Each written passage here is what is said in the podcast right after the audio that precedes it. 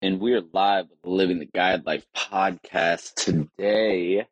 And it is a beautiful Minnesota day. We got some sun and some, snow melting. We had a little snow come back into town this week. And now we're all dried up and starting to get ready for turkey hunting. But this weekend, I got going on the Wild Sheep Foundation show for the Midwest chapter. So we'll have a booth there for Chasing Fowl Outfitters, and what an experience to go see one of those sheep shows. I mean, truly the amount of money raised and just to see the crazy prices that people are willing to pay for sheep tags is pretty cool. I know that some of the tags today, they have a Wyoming bighorn, North Dakota bighorn, and South Dakota bighorn. And the two Dakota bighorns will probably sell for over $100,000. And the Wyoming will probably sell for upwards of $300,000. So just a whole different environment. I mean, if you've been to a DU banquet, this is it on fucking crack. So it's really fun. A lot of really good people. And just really great environment. So today we are brought to you by Urban Media, and I'll give them a second here. If you're a small business owner in the outdoor industry, we get it. The words digital marketing can be intimidating. You're a grunt work, sweat it out, bust your chops kind of person who's addicted to progress and put all of your time and energy into operating your business. We at Bourbon Media can help you push it even further. We're digital marketing experts. I'm talking web development, content creation, social media management, SEO, paid advertising, the whole nine yards. And as fellow outdoorsmen, we know the industry. Keep your business up to date and expand your reach with digital marketing that is directed at your core market. We are Bourbon Media. Cheers to progression. And we are also brought to you by Chasing Fowl Outfitters. Come shoot some geese with us next fall. It should be a good time. Changing up the spread a little bit for next year, and just some other tweaks that we got going on. So we're very excited, and it should be a really good year. But also, we are brought to you by Pacific Calls. If you haven't checked out their turkey calls, get on it. It's starting to turn around to turkey season. I know some turkeys are strutting up here in Minnesota, and you guys are really going to want to check out their new strikers and diaphragm calls that they have coming out, so make sure to take a peek at that. Also, you're going to want to go check out Mallard Bay. They have a bunch of stuff going on still for open snow goose hunts, anywhere that you want to try to go kill snow geese. I know snow geese are up in South Dakota, North Dakota right now. So if you go on their website, I'm sure they have something to go kill snows up in that area. So make sure to go check out their website. And also for bookings next year, because you don't want to be that guy booking last minute. So make sure to go book with them at that time. And we'll get right into it today. We have Josh Stoner on from Stanfield Hunting Outfitters. So I hope you guys enjoy.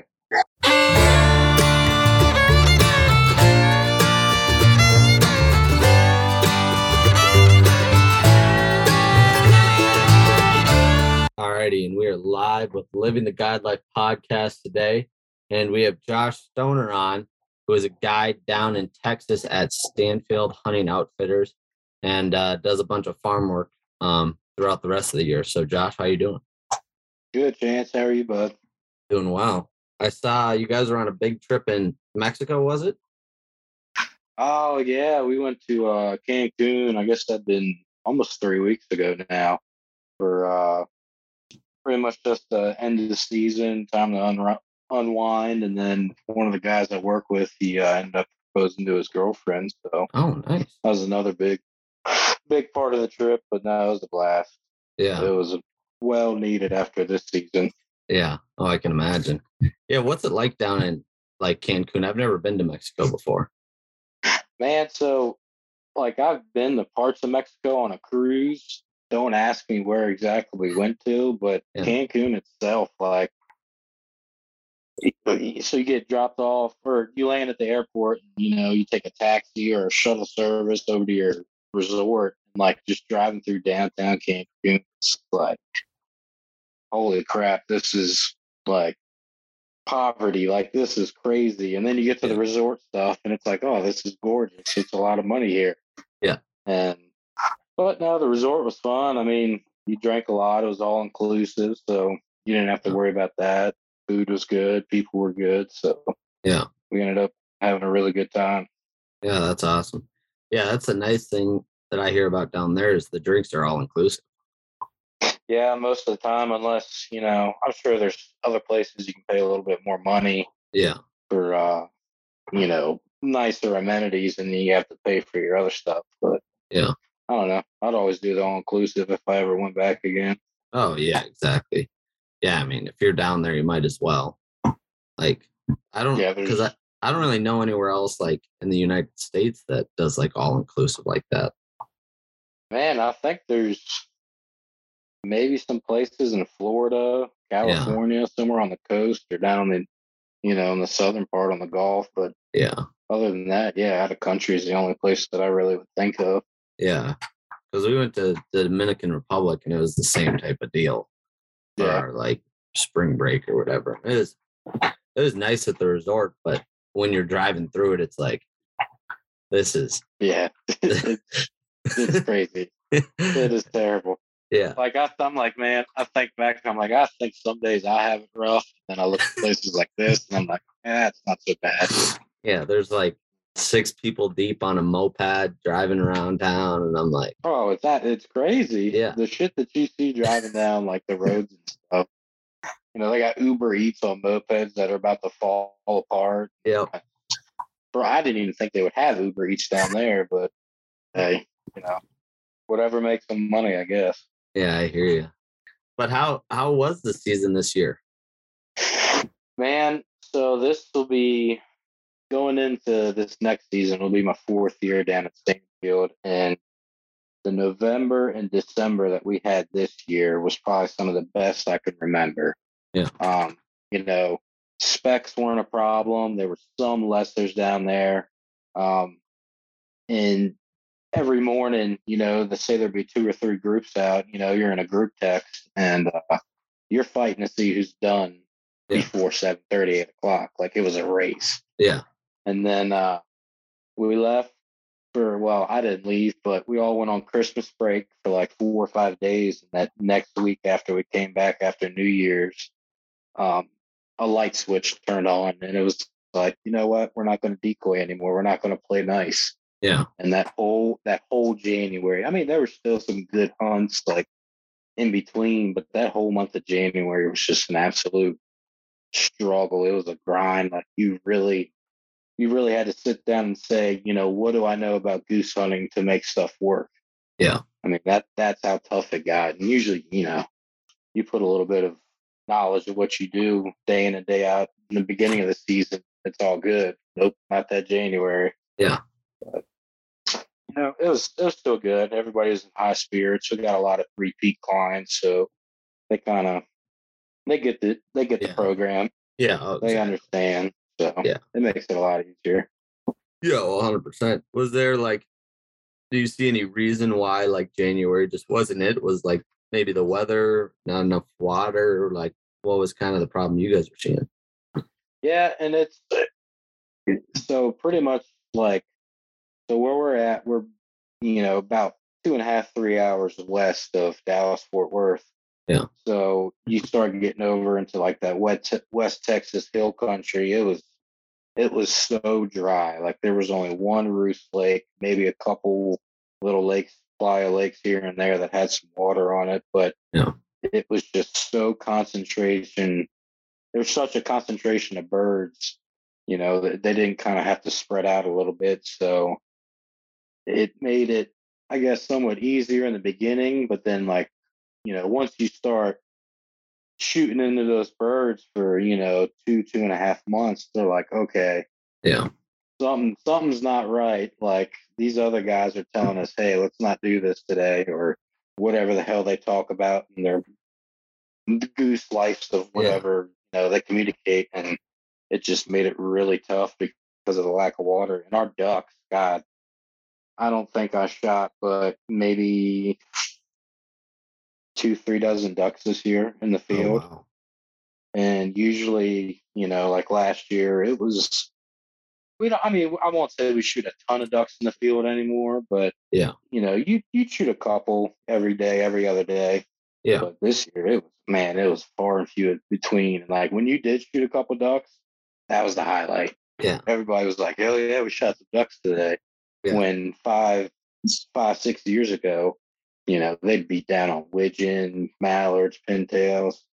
And it's just so much has changed since the water and the weather, and the winters don't get as harsh as they used to anymore. So, yeah, you know, it just makes everything tough, especially being at the end of the flyway like that. Yeah.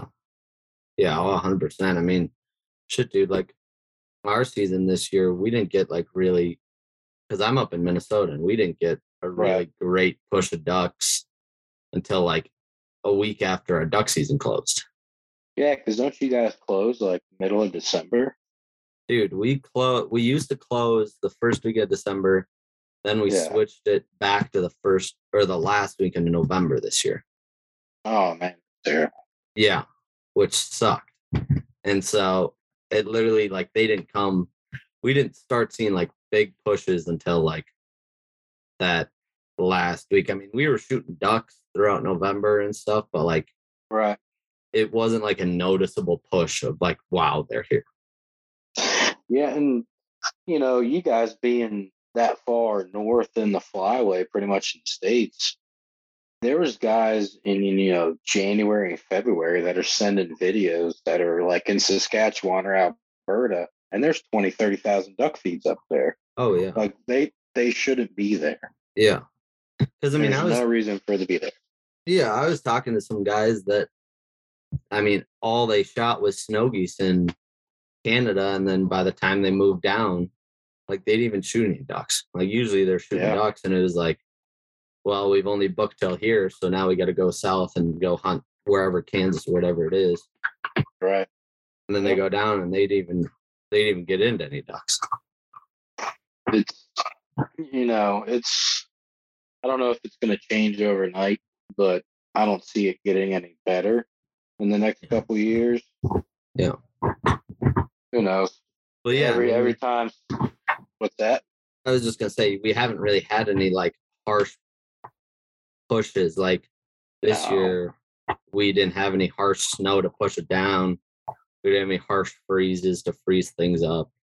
Right. Yep. Like, I'll say, like, there was a week, I forget what week in January it was, but like Kansas, Oklahoma got a pretty good snowstorm there for about a day or so.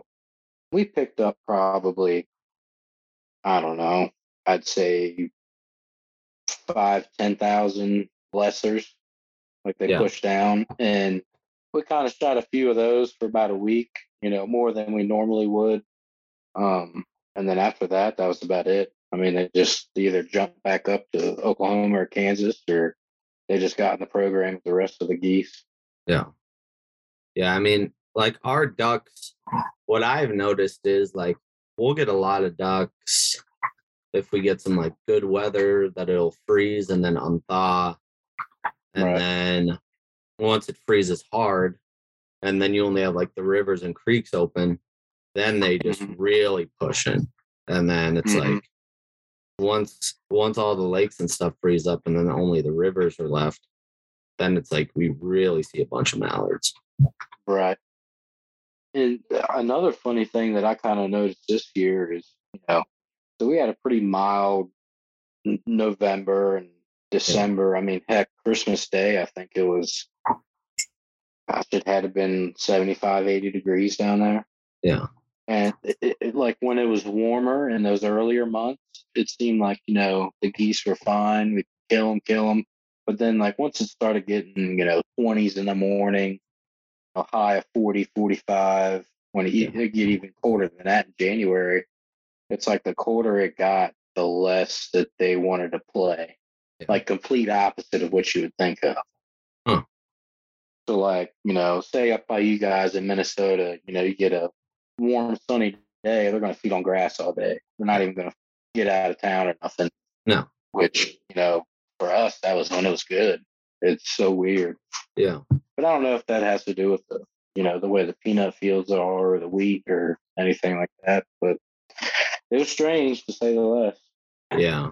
Because, I mean, that's like our hard split is like October. That's when we run into like hunting getting tougher, because like we'll hunt September and we'll shoot all early season stuff. They're still feeding hard and silage and alfalfa and stuff like that. And then like once you guys are, you're still getting molt migrators then and stuff, right? Yeah.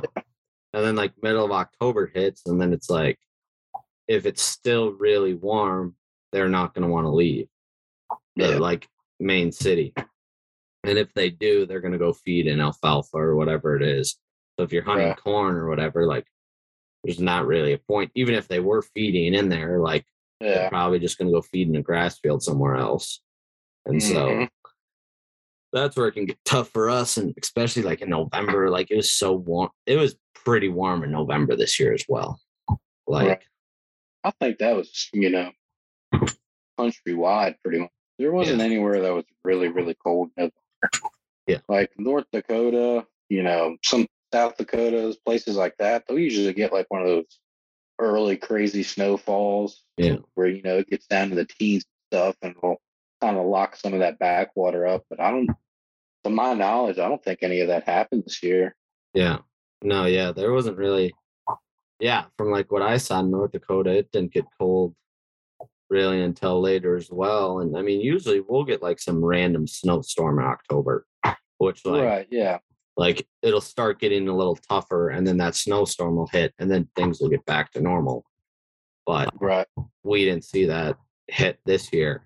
And so it was like, they were just kind of just didn't want to leave town. And if they did, it was like, they go make a couple laps around, go hop water to water, and then it was it. Yeah, they have no rhyme or reason to fly. They're just kind of stretching their wing. Yeah, we're just going to go back. Yeah. You know, we're not going to do nothing. We're just flying to fly. Yeah, exactly. So, I mean, yeah, no, I feel your pain. Because, yeah, it was kind of the same bullshit that you guys had, but up here it stayed warm until like December, and then it finally got cold. Yep. And then after that, because you guys, when's your goose season close? December 29th. Yeah, I was going to say, I thought it was right around New Year's and stuff. Yeah. But, you know, it's got to be tough when, like, January, you're starting to see big pushes of birds and stuff, and you're just like, well, fuck, I can't do anything about it, you know? Oh, exactly. Dude, I mean, it was like, I don't know what they're, like, because they did like a, they did a like big survey, the DNR did, on like a bunch of different shit this year. And one of them was, you know, take our 2-week split and make it a 5-day split, and then shut the season down earlier. And I guess people wanted to do that for some reason. And so, yeah. And so that's where we ran into a problem. But like, I would way rather start hunting ducks in, because we start hunting ducks the last weekend of September. Right. And I would rather start shooting ducks like second week of October, third week of October, and then hunt all the way through December. Yeah. And, you know, some places, you know, they'll start their goose season like October or like beginning of November. It's like, you know, if you just wait till like mid-November and add that on the backside into January for some places, it'll make people happier. 1 and 2, you'll actually get some, you know, you got a good chance of getting some of the big pushes of birds that you really need to exactly have good hunts. Not that people don't have good hunts, you know, as it is, but like you'll get on some burner hunts. You can, you know, just go a week or two even past what usually closes. Yeah, I mean, wait till it gets actually cold and the birds actually need a feed, and then wait till like we actually start seeing some good pushes. Because I mean, that would be the ideal scenario. Because we were hunting geese in December, and I mean, we had a bunch of ducks in our face every hunt. And it was like, you can't do anything about it. Like, guys are like, why can't we shoot them? I'm like, well, because they wanted to close the season down a week earlier. Yeah, get out your phones, take a video. That's all you can do. Yeah, so I don't know. It was an interesting year, but you know, got to do what you got to do, I guess. That's right. Ain't gonna change it. No, I see people. They're like, oh, we need to push the waterfowl seasons into February and March when they really start coming through. And it's like, well, that sounds all fine and dandy, but then you start getting into messing with, like, you know, mallards are paired up by then. Geese will start pulled up and shit. You know, you just can't alter like what their natural ability is, you know, reproduce. Yeah. Oh, exactly. Yeah. That's, I mean, that would be nice, but at the same time, then you do start to see stuff like that, and there would be no point in us running that long. But for you guys, I mean, yeah, because how long does the season go down there? It goes to like the first week of February, doesn't it? Man, you can shoot specs, I think. Well, specs and lessers until like February 14th or 15th or something. Yeah. And there's no point. I mean, there's no birds. It's getting warm. There's some south winds. They're in Kansas by then. So it's absolutely pointless to have that last extra 2 weeks of season. Yeah. Would you rather see it like open earlier and close earlier for you guys then? Yeah. I mean, yeah, probably, you know, I'd take 2 weeks extra into like October, November. Yeah. But you know, there's past January 20th or 25th in Texas, I don't think there's that. Yeah. Because I mean, are you guys seeing like a good reverse migration like at that time, or is it just like only really in like earlier that you're seeing it? You'll start seeing some birds come back. We'll get a lot of snows, kind of like that last few weeks in January. They'll kind of push up from the coast and stuff. Some of the lessers, you know, they get down to, I guess it's like Katy Prairie, you know, that kind of area. They'll start pushing back through, and then like that one warm day with the south wind, they're gone, they're out of there. But the birds that are the calendar birds, you know, so when they get down there, it'll be like, you know, beginning October, you'll start seeing specks down there. Yeah. Like that first, gosh, I don't know, it'll be like 5,000 or 10,000 birds. As soon as they get up from their breeding grounds, you know, they just shoot south and they end up in Texas. Like I don't even think they stop is what it feels like. Yeah. And then it just slowly, progressively gets bigger and bigger. And then the same thing, you know, on the reverse migration, say like January, I don't know, 20th, you'll just have some birds that are like, I'm pretty sure we're supposed to leave right now. Then they'll just shoot north. Yeah. And then when that happened this year, actually, they left when, I don't know where they went. No idea. We woke up one day and like we went scouting and there was like only 5,000 to 10,000 birds left. And we were like, what in the hell just happened? Oh, well, like a little cold front, some north winds hit a few days later. Well, 5 days after that, you know, we woke back up and there was 50, 60,000 birds back on the roost. Yeah. So it wasn't too terrible, but I don't know. I don't think we need that last part of goose season to go back to that. It's pointless, if you ask me. Yeah, I hear you on that. And is that like the average for you guys, like 60,000 on a roost? No, I won't say it's average. This year, everything was so concentrated, so it was so hard to, like, unless you went out there and flew, because where the roost's at, it's, you know, it's all surrounded by private. You can't get to it. Yeah.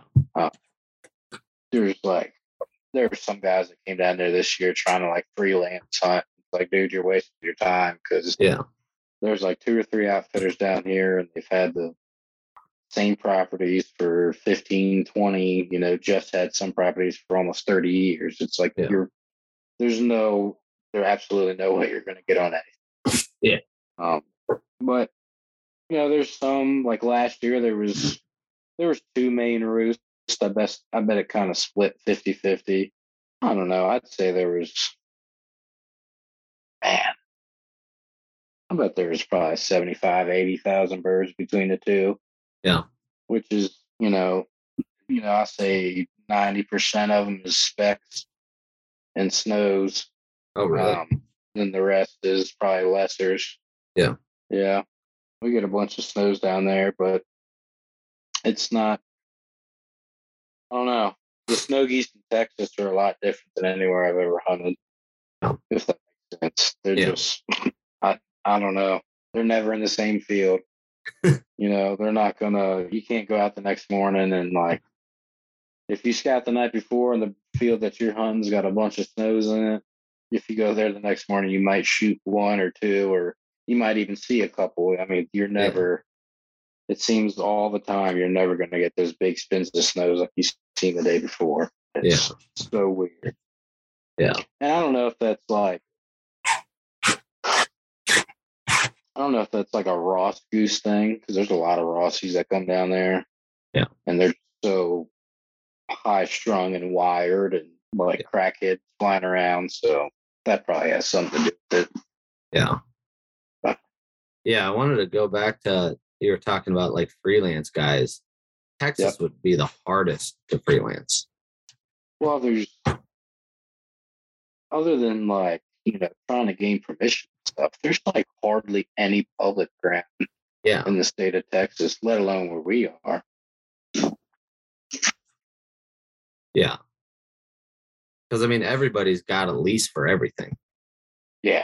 I mean, everything that's good is going to be leased up. If you see something that looks like, damn, that'd probably be really good to hunt, it's leased. Yeah. Almost 99%. And it's like, hell, I bet it'd be damn near generational leased if you, you know, went back that far. The same people been hunting it forever and ever, and they're never going to give it up. Yeah. We're the same outfitters had it for so long. But no, there's some young high school or young college kids that tried riding around, and, you know, you'd see them on the road and you'd stop and talk to them, and they're like, you know, do you know who owns this field? And it's like, yeah, but, you know, we got that lease. And I'm like, oh, do you know where I can go to, like, try to get on some fields? And it's like, you might want to go try over towards, like, Lubbock or Amarillo or something. It's like, you know, nothing around here you're going to be able to get on, and if you get on it, there's a reason. It's not going to be worth your time at all. No, I agree. Because I mean, there is no public land to really go hunt down there, I feel like. Not really. And if it is, it's for deer. That's about it. Because I've never really heard of anyone hunting public for waterfowl down there. Like some of the local guys, there's very few places, but even if you found a place kind of like where we were, I mean, you'll kill some birds and stuff. It's not going to be for the guys that want to shoot, you know, limits, quote unquote, to say. It's going to be for the guy that wants to go out, shoot a couple birds, maybe take his dog, maybe take his kids or friends or something. And they just love the sport. I don't think there's not guys going out there that are, you know, going to take 10 guys and, you know, shoot 60 ducks. It's just not going to happen. No, I hear you on that. Just like your everyday, like, guy that just wants to get out, you know, doesn't have the permission, whatnot, doesn't want to scout, all that kind of stuff, and just has their same public land they want to go hunt. Well, a lot of it's time too. We don't have the time to do that. Oh yeah, exactly. I mean, if you're not a guide and you're working like every day at your actual job, like, you don't really have time to go scout around every night or every morning, find what you want to hunt. Nope. It's, I don't know, man. I like we're fortunate. So every morning, excuse me, we'll have, so I'd say on average, we have 2, maybe 3 groups going out in the morning. The guy that I work for, Jeff, he does all the scouting. He rides around every morning. He updates us. He lets us know. And then in the evenings, we'll go out and we'll ride with them. Yeah. So, you know, we don't have to go scout on our own and stuff. And he kind of takes us around, like, this is what they did this morning. This is what they're doing now, you know, blah, blah, blah. And then we go from there. So it's very unique. And it's pretty fortunate the way that we get to do it. So we don't have to, you know, who's going to be the unlucky guy that's got to scout this morning, or yeah. we don't have to drive, you know, an hour to scout fields for geese and stuff. It's kind of real centralized to where we are. Yeah. Which makes it 10 times easier. Yeah. Yeah, that's really like nice. You see some of those guys up in like Kansas, Oklahoma and stuff. Hell, even up towards the panhandle. I mean, they're putting on, God, I bet they're putting on 2, 3, 4, some even, maybe even more than that, 400 miles a day. Yeah. Looking for birds. Oh, that's yeah. That's crazy. Yeah. It blows my mind. Yeah, I mean, up hats off to them. Yeah, like up here, I mean, the farthest I'll drive up here to scout is an hour and a half. Yeah. So that's just trying to get out of town and get away from the majority of people. Mass. Yeah. Get away from the mass of people. Yeah. Yeah. I mean, on average, I'm probably driving like 45 minutes to scout. But where I want to scout. If that's not too terrible, no. But like, shit, I bet we're driving 20 minutes. Yeah. Which is super nice. Yeah. Yeah, it's really sweet. Yeah. And not, what, and like, excuse me, go ahead. No, you're good. What part of Minnesota are you in? Mankato. So like the southwest corner of Minnesota. Okay. So you're just, shit, what's that? That's just north of Rochester, isn't it? So basically if you go like 45 minutes west of Rochester. West, like okay, never mind. Yeah, 45, like an hour west of Rochester, then you'll hit Mankato. Yeah, yeah. So you're on that highway that runs up to like Fergus Falls and stuff. Yeah, so we're right on like I-69. Yep. Okay. Which runs up to like 494, and then you take that all the way up to Fergus and all that stuff. So like, and then 35W's like 30 minutes east of us. So yeah. Like we're in a nice spot where people can just book it down 69 or book it down 35, and then they're right in Mankato, and then right. go hunt from there. That's a cool area up there in Minnesota, especially for big geese. Yeah. Yeah. Oh, yeah. It's a lot of fun. I used to love coming up there. You'll have to make it up here. More or less, it's like so. Back to like originally, I'm from the Eastern Shore of Maryland. Yeah. Which, like, you know, if you ask anybody, it's like, oh, you know, that's one of those places you just need to go experience, go hunt. You know, shooting geese on the shore in Maryland. I haven't hunted back home.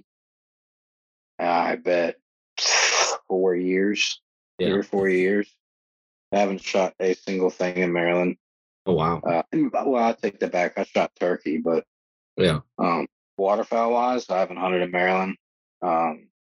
The only other place in the last few years that I've gotten to, like, quote-unquote fun hunt is, like, Nebraska, where I'm at now. And then Oklahoma, we went up for a few days, just kind of fun hunting. And then last fall in that August season in North Dakota, I went over with Kyle Jones and Kay Tricky to do that goose hunt. And, you know, it was fun. We had a blast. Shooting geese in August was something I've never even thought of ever doing. Yeah. I don't know if I'd do it again. Because I can't shoot geese when it's 105 degrees outside. That was absolutely ridiculous. Yeah. I mean, we're sweating our butts off. Yeah. Every single thing you do. Oh yeah, 100%. I mean, even like our early season, we're wearing a t-shirt the entire time because it's just so hot. Yep. But yep. That's compared to what? Compared to like that August season, it's nothing compared to that August season. Mm-hmm. And even like for us down in Texas, there's some days in November, December, you know, you got khaki pants on, like you said, a t-shirt, and shit, I bet I got a pair of hay dudes that probably have so much filth on them from hunting every day and the peanuts. Yeah. Because, you don't need boots. It's so dry. You're not going to get wet, and it's not cold enough. So, yeah. I mean, you're wearing everyday clothes, going out and shoot birds every morning. Yeah. Yeah, that's a whole different vibe. Because, yeah, up here every morning, it's dewy and stuff, or else I'd try to wear, like, Crocs or Hey Dudes or whatever. Right. So you got to wear your muck boots every day, which kind of sucks, but it is what it is. My boots would be destroyed if I had to wear them every day. Just my feet sweat so bad. It's terrible. Oh my God, yeah. It's absolutely terrible.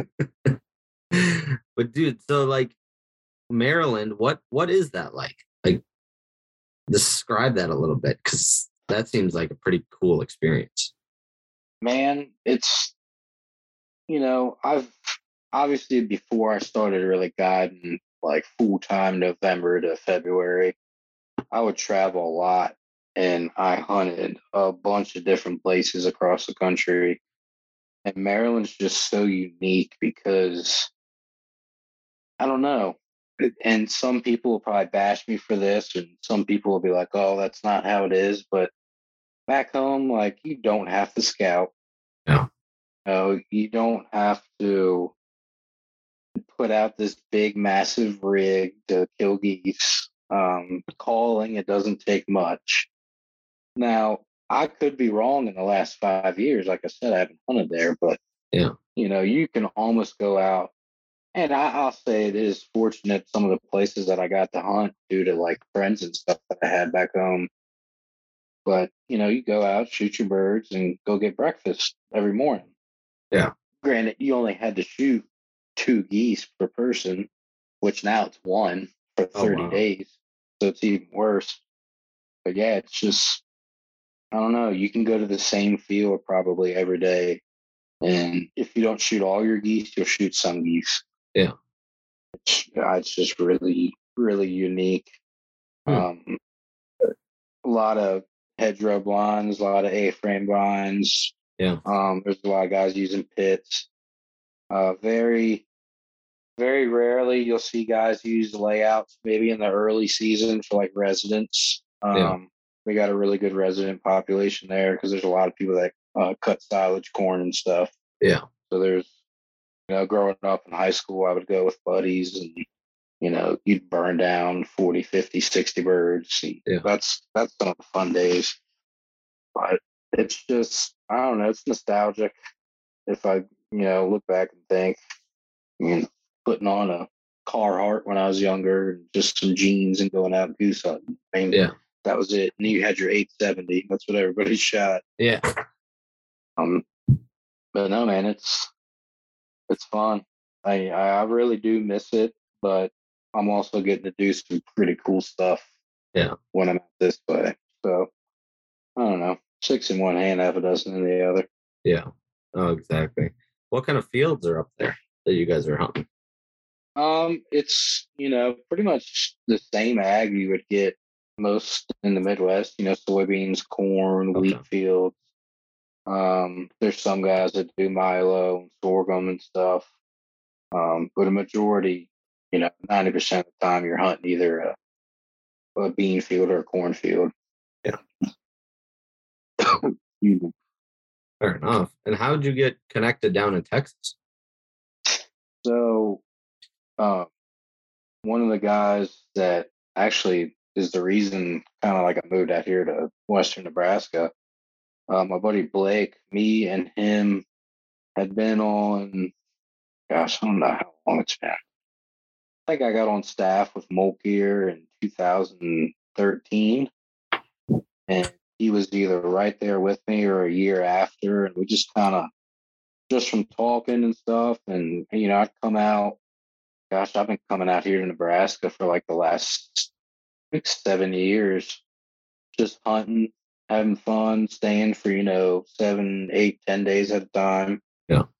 And sadly enough, his father passed away. And I told him, I was like, you know, I'll come out and help you. Like, he had to take over the family farm, you know, just him and his brother. I said, I'll come out and help you guys. And then, you know, long story short, I work for him full time now. And then he was working down at Stanfield. He's been there for, gosh, I think 5 years now. And we were talking, you know, a couple of years ago, just kind of BSing on the phone. He was riding around scouting. And Jeff had said something. And I said, oh, hell, well, I'll come down there and help you guys next year. Well, then he called me like a week later and was like, hey, were you serious? You want to come down and, you know, work for us? Yeah. I was like, shit, man. I mean, that sounds great. Yeah, I'll come down. Which it was easy to get off work because the guy that I was working for farming works there as well. So we would both leave at the same time. So it really lucked out there. So, yeah, as soon as harvest is over here, you know, we'll maybe fun hunt a couple times in Nebraska and then maybe deer hunt for a little bit. And then, yeah, right there in mid-November, we'll shoot down to Texas and stay there till February. Yeah. And how many guys are working at Stanfield? Oh, shoot. Me, Blake, Andy, those are the three pretty much main guys. Then each of us had, you know, a guy. I hate to say helper because they're more than just help, you know. Yeah, yeah. They do just as much work as we do, but so a guy for each of us. So 1, 3, 6, and then there was a couple of duck guides. I don't know, between all the kitchen staff, us guides, some helpers around the lodge and stuff, I bet there's probably 15 of us total. Okay. Yeah, fair enough. About 8 of them are guides. Yeah. Yeah. Half guides and then half are office or kitchen or, you know, doing odds and ends at the lodge there. Yeah. I hear you on that. And so you guys just run 2 guides a group then? Yeah, most of the time, you know, you'll have a guy will, you know, pretty much be quote unquote the guide in charge or head guide, whatever you want to call it. Yeah. And then one of the other guys will come with us for help setting up the blinds, decoys, calling, talking to customers, you know, just everything like that. And some of them were first year guys this year, and everybody did really good. You know, they were all respectable. We didn't have any fusses or fights that were, you know, over the top. I mean, every now and then we all got in a little like arguments and stuff. But being in a hunting camp like that for almost 3 months, that's going to happen. Oh, exactly. But yeah, most of the time it's just 2 guys every day. Yeah. Running the show pretty much. Yeah. And what's like the average group that you guys are usually taking out? Man, we get a lot of clients that'll book in big groups. So shoot, it's nothing to have, you know, anywhere from 7 to 10 guys every day. Okay. Most of the time it'll be, probably stays right around the 10 guys. And then with 10 clients, 2 guides. So, you know, we're running probably 3 A-frames every day. Yeah. But that's about average. Yeah. That works out nice because, I mean, that's a good group to, you know, handle. It's not too many guys, but it's not like too small of a group as well. Yeah. I mean, you don't have to, you cater to everybody, but you don't have to like really sit down with like 2 or 3 guys and like try to please them. You can please the group as they come. Yeah. And you know, since we only shoot 2 specs down where we are, so I mean it's a good number if everybody shoots out on specs. You know, you're shooting 20-25 birds. You know, you get some bonus birds, stuff. So it's just the right amount of people to where it makes it a fun, good day. Yeah. And you got a bunch of birds to take back. Yeah. Yeah. So you're saying mostly a lot of it is mostly specs down where you're at then? Oh, yeah. Like, we'll kind of, the night before when everybody's in the dining hall, because we all eat together, yeah. We'll kind of go to each group and kind of explain to them, like, you know, we're going to go out, we're mainly targeting specs. There's some lessers around, some snows, but we're just mainly going after all our specs in the morning. Yeah. So they kind of, every now and then you'll get the guys like, well, you know, we can shoot five geese. Why are we going to stick around and shoot our three lessers? And I'm like, that sounds really great in theory, yeah. But there's just not, you know, they don't get the numbers of lessers like they used to 10 years ago, hell, even 5 years ago. Yeah. Yeah. Well, that's nice. I mean, that way you can kind of let them know, give them the heads up, and they understand right. what they're going out there to yep. do. And yep. so and it's a lot of repeat clients. Yeah. Some of the guys that we'll take, you know, they'll come a couple times a year. They've been coming for some of them 20 years, 10 years, 15 years. Yeah. yeah. They'll bring their family out there, and that's kind of like their family getaway. Moms and dads, yeah. brothers and stuff, sisters, they all come out. So it's nice seeing the same faces every year because, you know, like, they get it. They're yeah. not going to, you know, and we don't treat them any special. You know, we don't yeah. treat them different than the first year guys. We treat them all the same. Yeah. Try to treat them like family. Yeah. But it does make it a lot easier having a bunch of repeat guys. Yeah. Oh, 100%. Yeah. Then, like, they know what to expect when they're coming down there. Yep. Like, and they'll talk to the other clients that are maybe their first year there, or if they're in a group and it's their first year coming with that particular group that's been coming for a while, they they'll give them the rundown and explain yeah. to them. Yeah, it makes your life a lot easier. Yeah, that helps me out much. Because, I mean, what percent of your guys' clients are repeat clients, would you think? Just from, like, your experience there. Man, I bet there's probably only, 10, 15% are new clients okay. every year. Oh, wow. Yeah. I would say well over 3/4 of our clients are repeat guys. Yeah.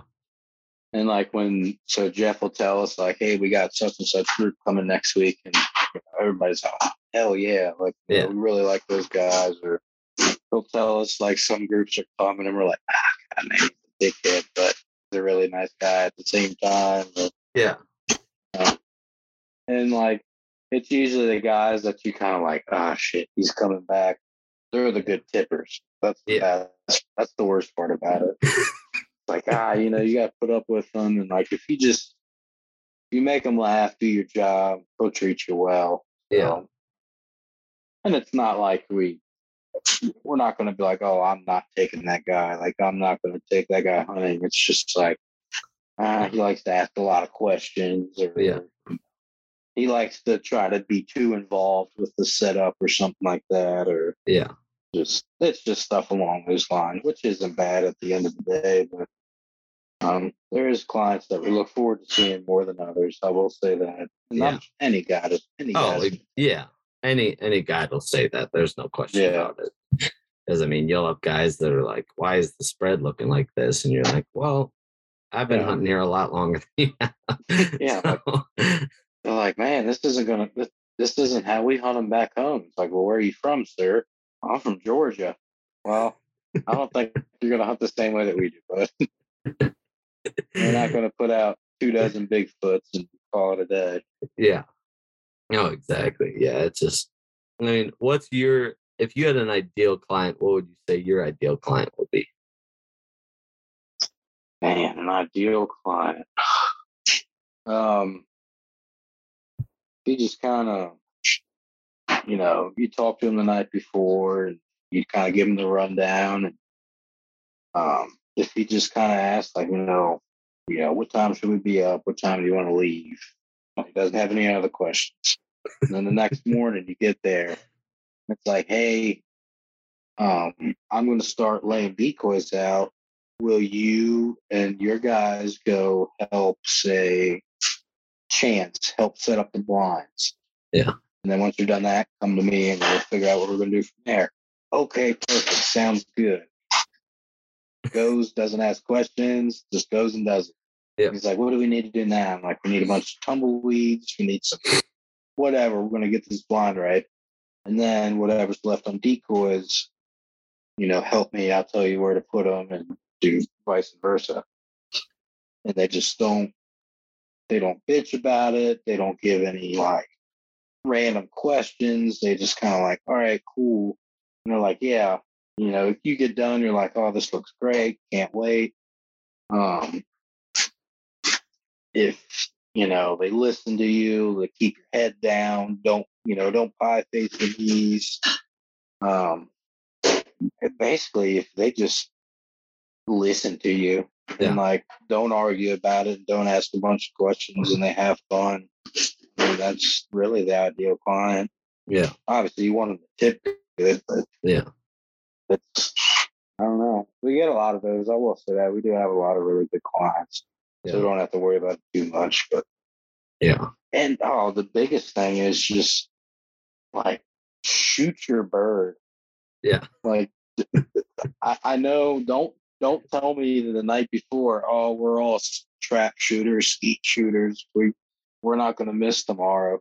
Those are the guys that we're gonna miss. Oh yeah. Those are the guys that are gonna shoot like shit. You're gonna like and, you know, it gets to the point sometimes, unfortunately, like after like the third or fourth group, you're like, hey guys, like we need to start shooting some of these birds. Yeah. Like we need some of these birds to die. Yeah. We can't just sit here and shoot in the geese and educate all these birds. They're just, you know, they're not, nothing's even falling. Maybe one will fall every other time. Yeah. And that's, that wears me out more than anything. Or the guy he'll ask you like, hey, you know, I got my calls in my bag. If you need me to help call, it's like, no, I promise. Like, you just sit there, have fun. Like, that's my job. Yeah. We don't need you to call. Yeah. You may be a very good caller. I have no idea, but just sit there and enjoy yourself. That's all I ask. It's not your worry. You're paying to hunt. Just do your thing. I got mine. Yeah. Yeah. Like that's the same thing that like I'll see too, is like when guys want to bring dogs too. It's like you're out there to like come hunt, have fun. Don't bring your dog. Well, like most of the time, if you book your own group, like, yeah, you know, if it's just your buddies coming, you want to bring a dog, whatever, that's on you. If the dog ruins the hunt, your friends are going to be mad at you. Yeah. Like, but don't, if a guy the night before is like, oh, I brought my dog with me, is it okay? And it's like, yeah, you know, like, knows the hunt. It's like, ah, oh, no, this will be his first time out. That's probably not the time to bring a dog hunt. It's not nowhere close to what you should do when the dog's first hunt. Yeah. Then don't tell me, you know, oh, he's a master hunter, or he's a grand hunt and retriever champion, you know, so on and so forth. He's got so many passes. Like, okay, cool. Like, can it hunt? Like, does your dog hunt? Yeah. Because I know field trial dogs that don't hunt. Oh, yeah. Yeah. They strictly just run for ribbons. They're ribbon chasers. Yeah. And then you get out the next morning and they go to pick up a speck and they're like, what the hell is this thing? No, I'm not going to do that, Dad. I'm sorry. Yeah. I'm like, oh, he's not normally like this with bumpers. So it's like, no shit. You know, it's a bird. It's a live bird. Yeah. Or they'll get out. And, you know, it's like, oh, I'm gonna get out and, you know, cast my dog, but we'll try to get this cripple or whatever. And then 5 minutes goes by, and all you hear is whistles. And then you look out, and the guy's walking his dog to the bird. It's like, dude, we don't have time for that. Like, bring your dog back. We got more birds.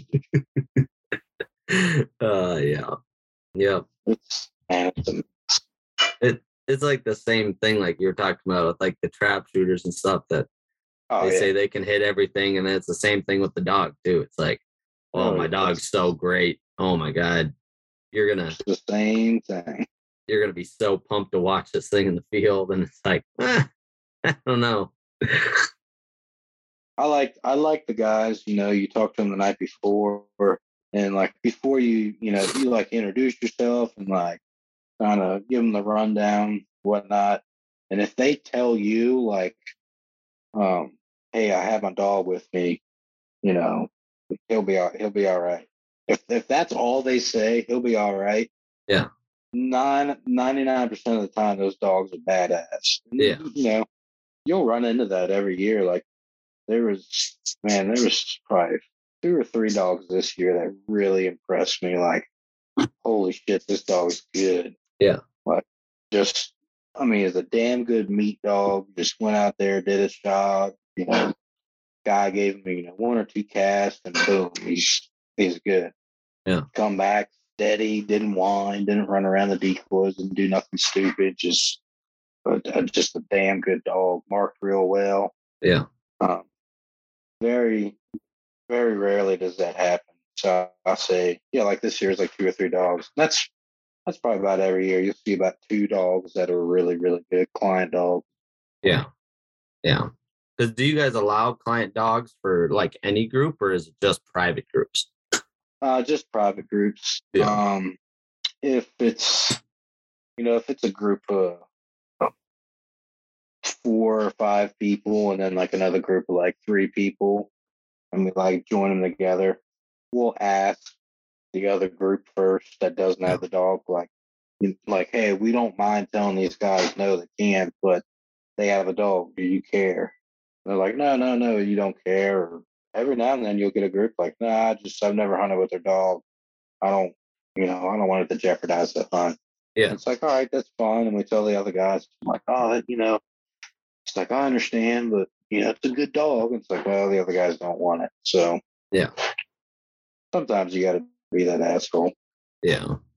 Yeah. I mean, you got to do what you got to do. Cause you're taking people out there paying good money to come hunt. And right. If they don't want the other person's dog, it's like, you got to tell them no. And if they're fine with it, great. But you don't want to jeopardize their hunt for somebody else, for another group's dog. Right. And it's happened before. Like, we'll tell them in the morning, we have a dog, during our safety spiel, I'll tell them like, there's a dog hunting with us today. Any low birds, cripples, and the decoys, do not shoot. 100% absolutely do not shoot unless we tell you to. The dog will take care of it.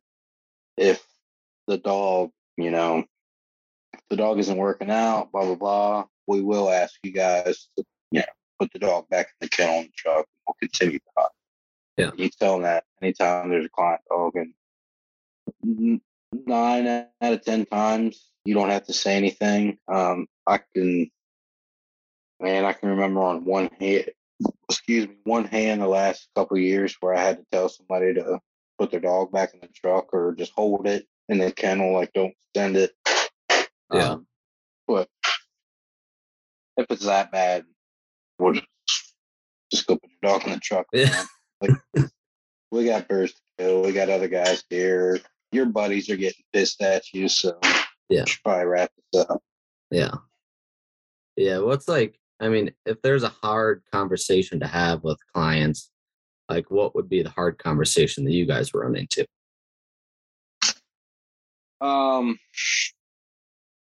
Like, are you talking during the hunt or like during the hunt or during the hunt? It's not that it's a hard conversation, but like going back to like shooting and stuff, like guys, you have to slow down, get on your bird, make sure you're shouldered, make sure you're following through with that shot. Just make sure you're making good shots, because we can't just sit here and shoot at birds, not kill birds. Yeah. We can't do that the whole morning. And some people, they'll take offense to it, but they're like, oh, no, like I need to shoot better, blah, blah, blah.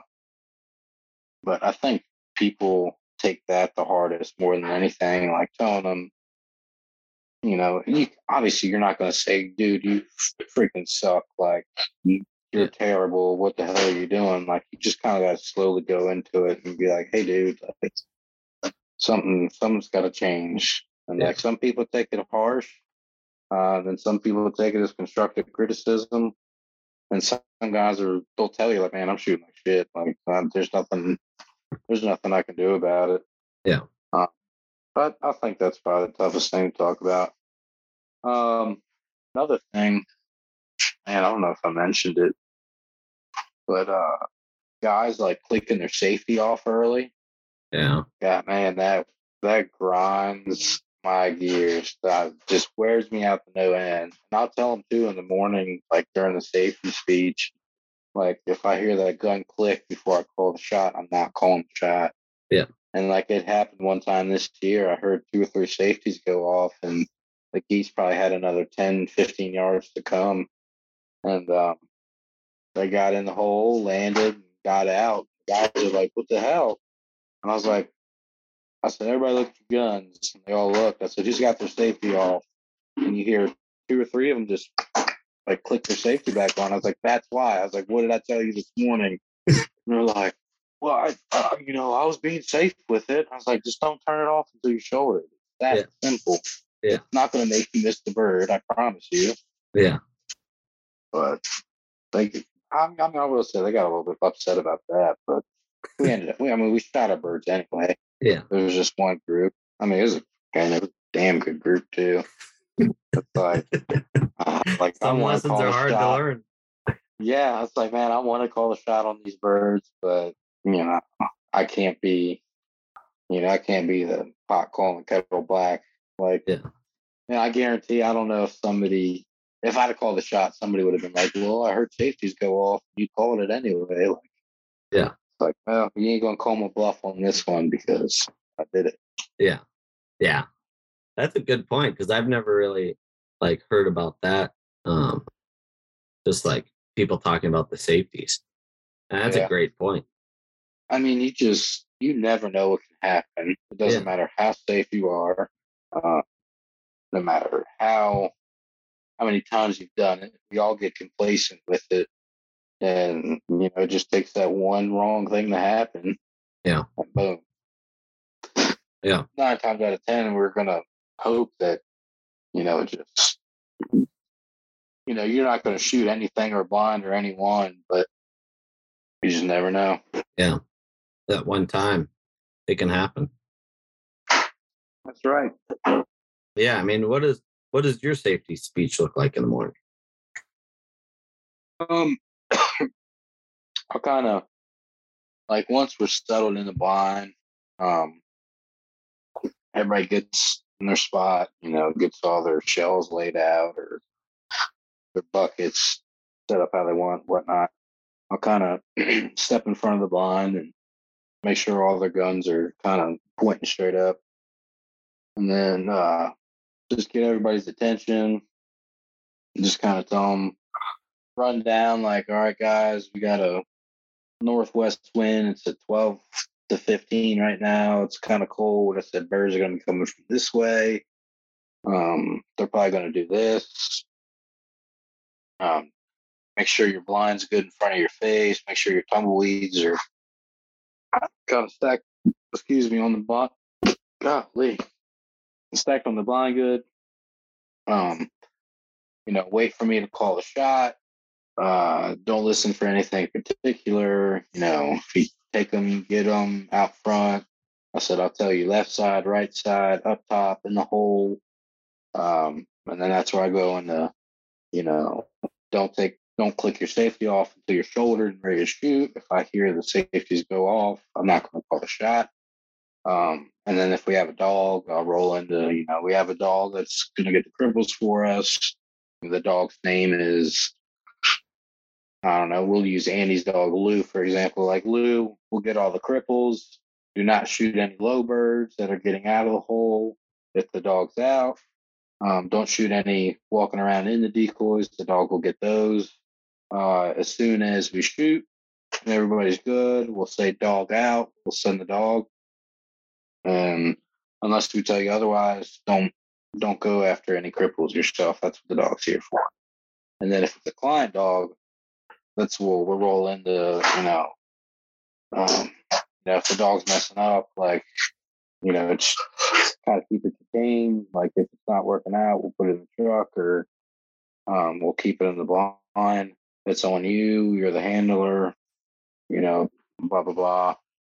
And then I'll just kind of say, usually it'll be like, all right, we got about 5 minutes of shooting time. Once I get in the blind and everybody's situated, we'll go ahead and load up. Yeah. And just have fun and let's shoot them. Something like that. Yeah. Yeah, it's a solid one. Yep. Gets to the point of everything that you need to talk about. Yep. Safety and shoot. Yeah. Yeah, I hear you. Be safe and point and shoot. Yeah. And what is the whole... Go ahead. I forgot to add. I'll just tell them, shoot your lane. Stick between 10 and 2. Don't swing far left, far right. The guy's on the end. You get a little bit more leeway. Other than that, just pick a bird and shoot those down. Yeah. Have you ran into any, I don't know how to say it, Like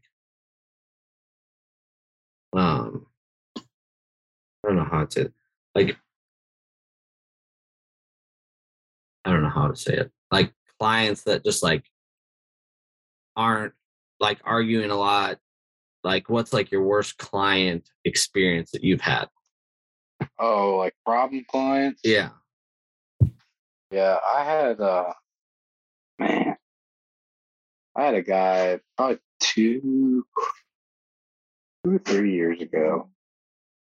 We were setting up decoys and he's just kind of bitching and said he felt like shit and didn't want to help or didn't want to do this or that, and obviously his friends are giving him shit and stuff. Well, I came by, I walked, it's 5:30 in the morning, and I found a beer can laying by the blind and stuff.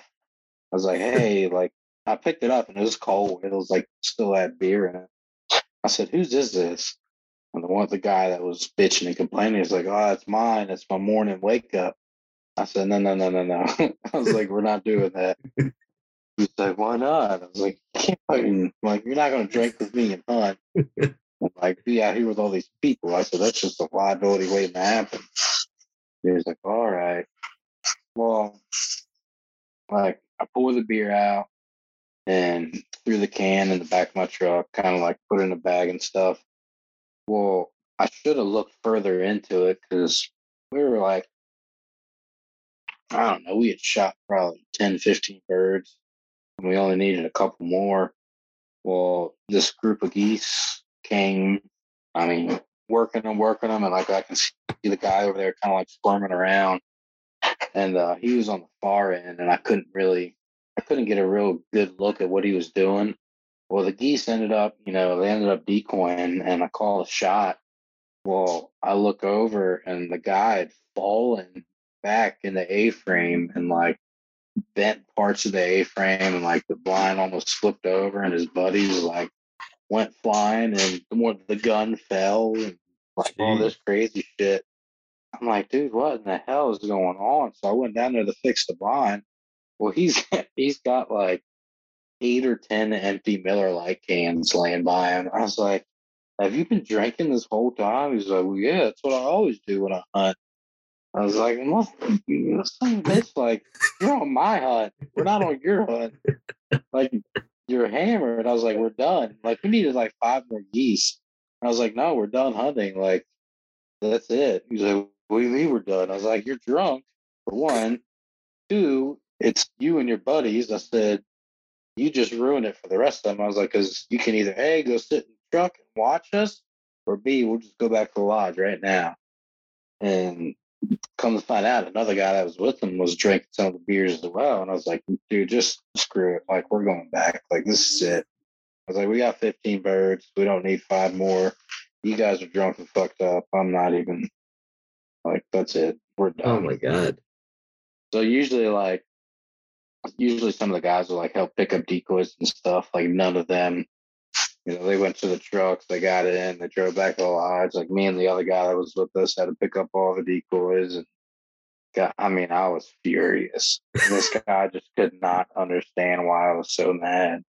Oh my God. Like, just, if you had the one beer in the morning, whatever, I get it. You gotta, you know, you gotta bite the bullet and get rid of that hangover. Whatever. Yeah. I've been there, I've done it. Yeah. Don't sit in the blind after I said no drinking and then continue to finish off 12 pack. I don't know if you drink all of them or your buddy only had one or two, but it's just, I don't know. I guess rules don't apply to some people. Yeah. That's probably the most anger I've ever been at a client. Yeah, I'd be fucking pissed. But rightfully so. Yeah. Oh, yeah. Oh, I'd be fucking pissed. Like, what are you doing? Like, some people's children.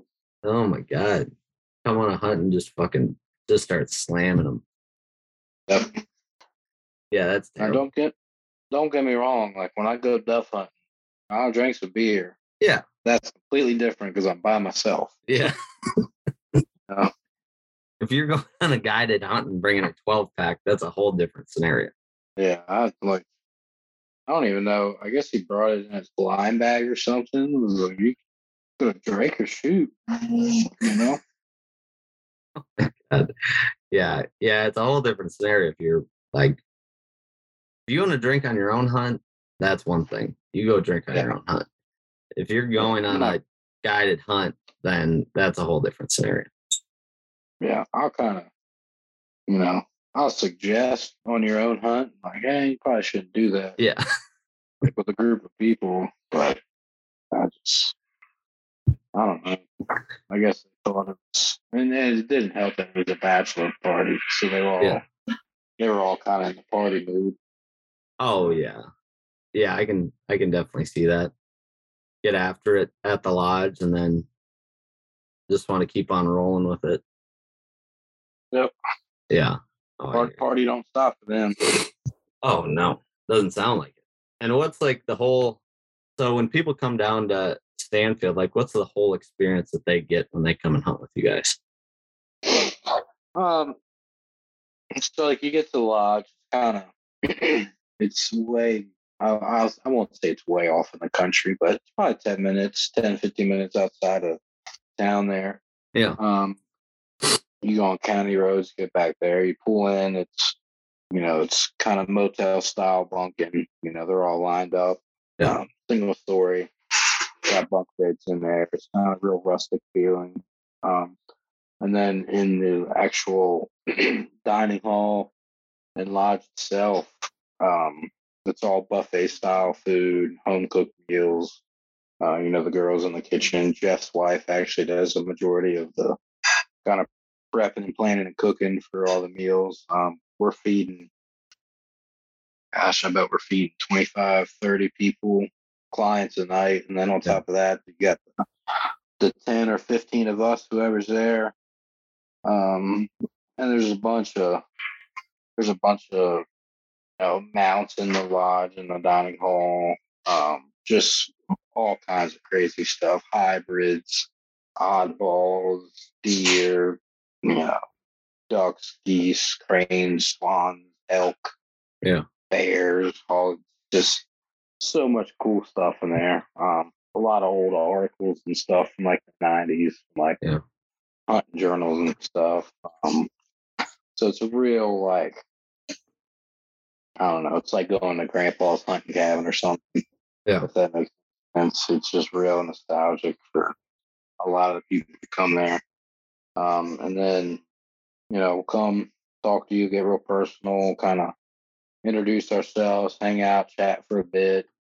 We're leaving at this time in the morning. When we get up, they'll have like continental style breakfast, sausage, cereal, whatever you want in the morning. Yeah. And then they'll follow us. We'll kind of set the spread, get the blind set up for you, make sure everything's good. Get out, shoot a bird, come back, they'll bring it to us. We'll process them and clean them, bag them up for you, put them in the freezer, get you to fill out paperwork. Then we'll have lunch. And then whenever that's done, there's a big social room with a TV, pool table, cards, you know, you name it. Kind of hang out until dinner's done, and then, or until dinner's ready. And then, yeah, just kind of circles like that every day. Yeah, fair enough. It's a lot of routine. Yeah. And what's it like having Jeff as a boss? He seems like he's pretty funny. Like, man, from like the Big Honker podcast and stuff like that, he seems like quite a hoot. He's probably one of the funniest people I know, but he's also a dickhead. God, he's just, I mean, I love him to death, but man, he can just, I don't know, he can be just an asshole sometimes. And like, if something bothers you, he's going to dig and dig and dig and dig. Yeah. It's just going to make you feel uncomfortable. Some of the new guys this year, I felt so bad for them. It's like, they don't know how to fend for themselves. Yeah. And like, he gives them reasons to pretty much just jack with them the whole time. Yeah. But I mean, he takes care of us really good. You know, he feeds us, you know, lets us stay there at the lodge. We got our own little guide house. Yeah. He's real fair with everybody. But no, I can't complain at all. He's a really good dude to work for. Yeah. Him and Tony both, his brother. Okay, yeah. Yeah. So do they both run it then? Yep. They started it, I think it was 1993. Okay. 1994, they started it, him and his brother together. So his brother pretty much does all the deer and hog stuff and like the maintenance and the odds and ends and stuff. And then Jeff does all the business end of it, the talking to clients, booking hunts,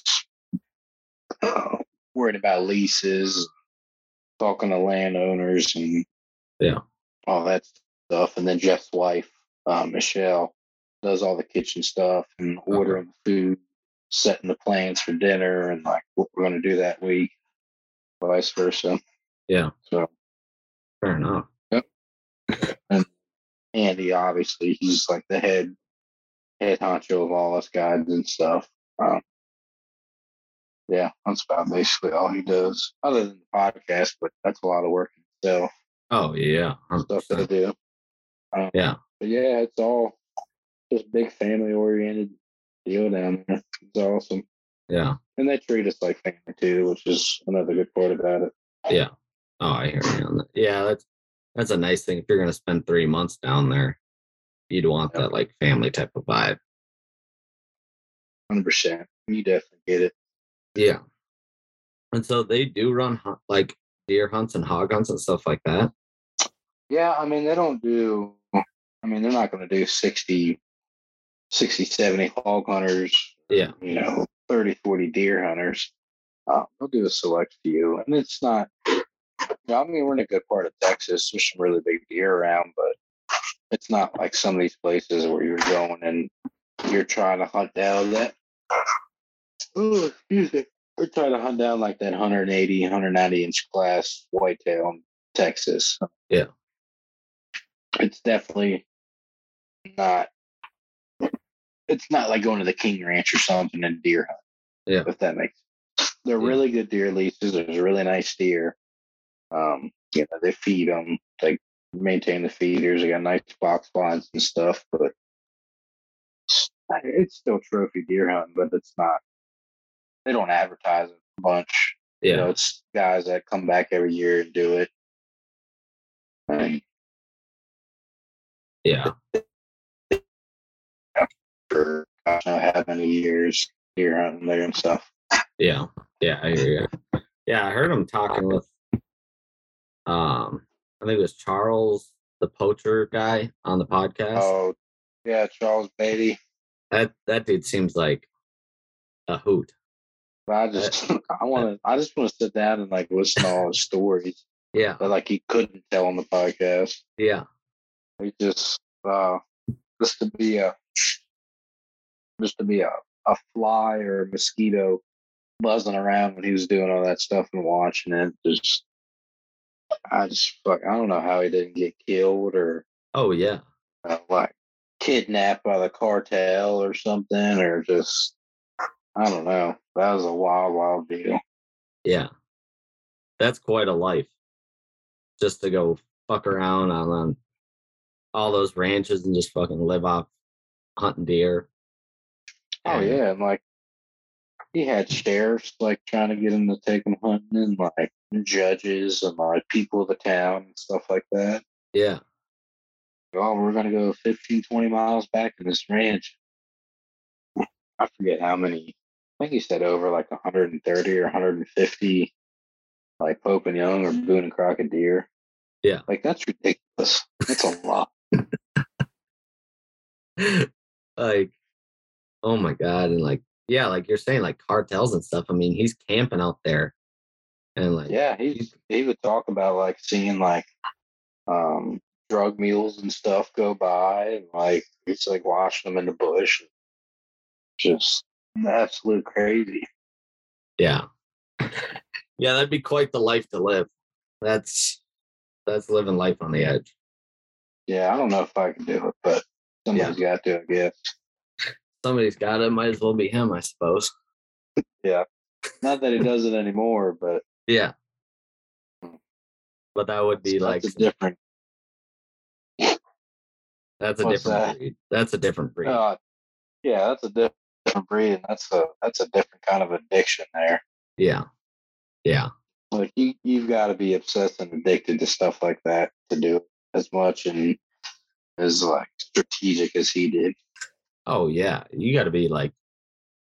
I mean, you got to really know what you're doing if you're going to be out there. Oh, for sure. Like, and I'm sure he's taught some people some things. Stuff. I'm sure it still goes on today, but oh yeah, back in his day, I'd be a little scared if some of those cowboys and stuff down there on those ranches caught you. Yeah, 100%. There's no telling what they would do. Oh yeah, I mean, yeah, if I saw some cowboys running around and during that time, I'd be scared shitless. Oh yeah, 100%. Yeah. Yeah, dude. I mean, we're kind of running up on some time here. But I kind of wanted to ask one last question of, is there anything we didn't talk about today that you still wanted to go over? Man, not that I can think of. I mean, we covered pretty much. We covered stuff. Yeah. Yeah. Yeah, that was awesome. I really appreciate you jumping on. No, man, thanks for having me. It's always fun to get on here and chat with guys and kind of BS a little bit. Oh, exactly. And hey, if you ever want to swing up to Minnesota, you're always welcome.